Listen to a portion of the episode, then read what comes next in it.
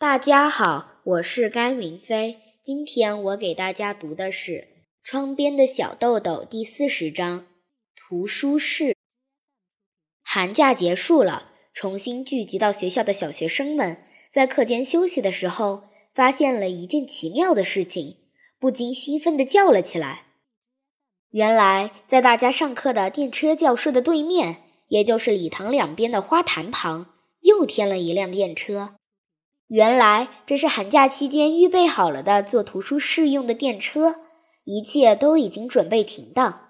大家尊敬的校工阿良叔叔一定费了好多力气才准备好的。电车里装上了许多书架，摆满了各种颜色、各种字体的书，而且还摆上了桌子和椅子，可以直接在那里看书。校长先生说：“这是你们的图书室，这里摆着的书谁都可以读。”读哪一本都行，不要说什么几年级的学生该读哪些这样的话。只要喜欢，什么时间来图书室都可以。如果有想借的书，也可以带回家读。读完之后再把书还回来。如果你家里有什么好书，希望大家都读一读，老师非常欢迎你拿来给同学们看。总之，请你们多多读书。大家七嘴八舌地对校长先生说：“哎。”今天的第一节课就上图书课吧，是吗？校长先生看到大家兴奋的样子，高兴地笑了，说：“既然大家都这么说，那就这么办吧。”于是八学院全部的同学，一共五十人，全部挤到了一辆电车里。大家吵吵嚷嚷的，各自选好了书之后，想要坐下来的时候，却发现只能坐下一半左右的人，其余的只好站着看了。所以就出现了一幅大家在拥挤的电车上站着看书的情景。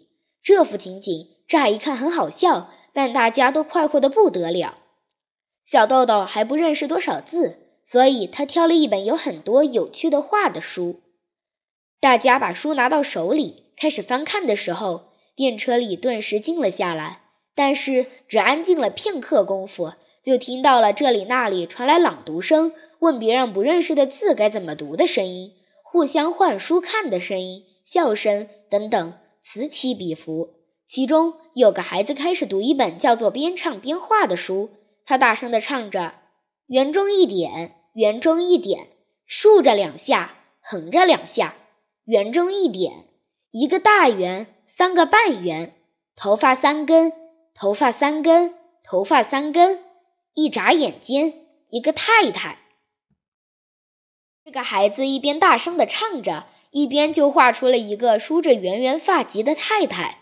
由于八学院的孩子们每天都是从自己喜欢的科目开始学习，他们所受的教育是：如果觉得旁边太吵了，我没法学习，那就很麻烦。要练习，无论周围怎么嘈杂，都能够立即集中精力。所以。孩子们并不怎么在意那圆中一点的声音，虽然也有别的孩子跟着一起唱，但大家都埋头看自己的书。小豆豆拿的那本书是民间故事，讲的是一个有钱人家的姑娘，因为很爱放屁，老是嫁不出去。好不容易找到婆家了，姑娘实在太高兴了，竟然在婚礼的那天晚上放了一个比平时都大的屁。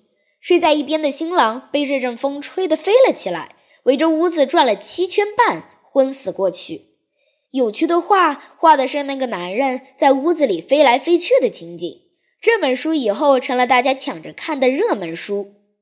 总之，全校的学生忍着大家挤在一起的不舒服，在从车窗射进来的阳光中，热心地看着书。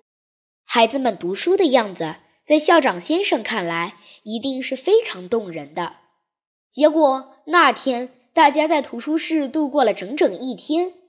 从那以后，每当遇到下雨天，大家不能在外面活动啦，或者各种别的情况下，图书室就成了大家集中的场所。于是有一天，校长先生说：“过几天好像该在图书室附近修一个厕所了。”这是因为大家在图书室读书的时候，都等到憋得实在不行了才会往厕所跑。无论是谁。都是狼狈万分的向礼堂对面的厕所狂奔过去。谢谢大家。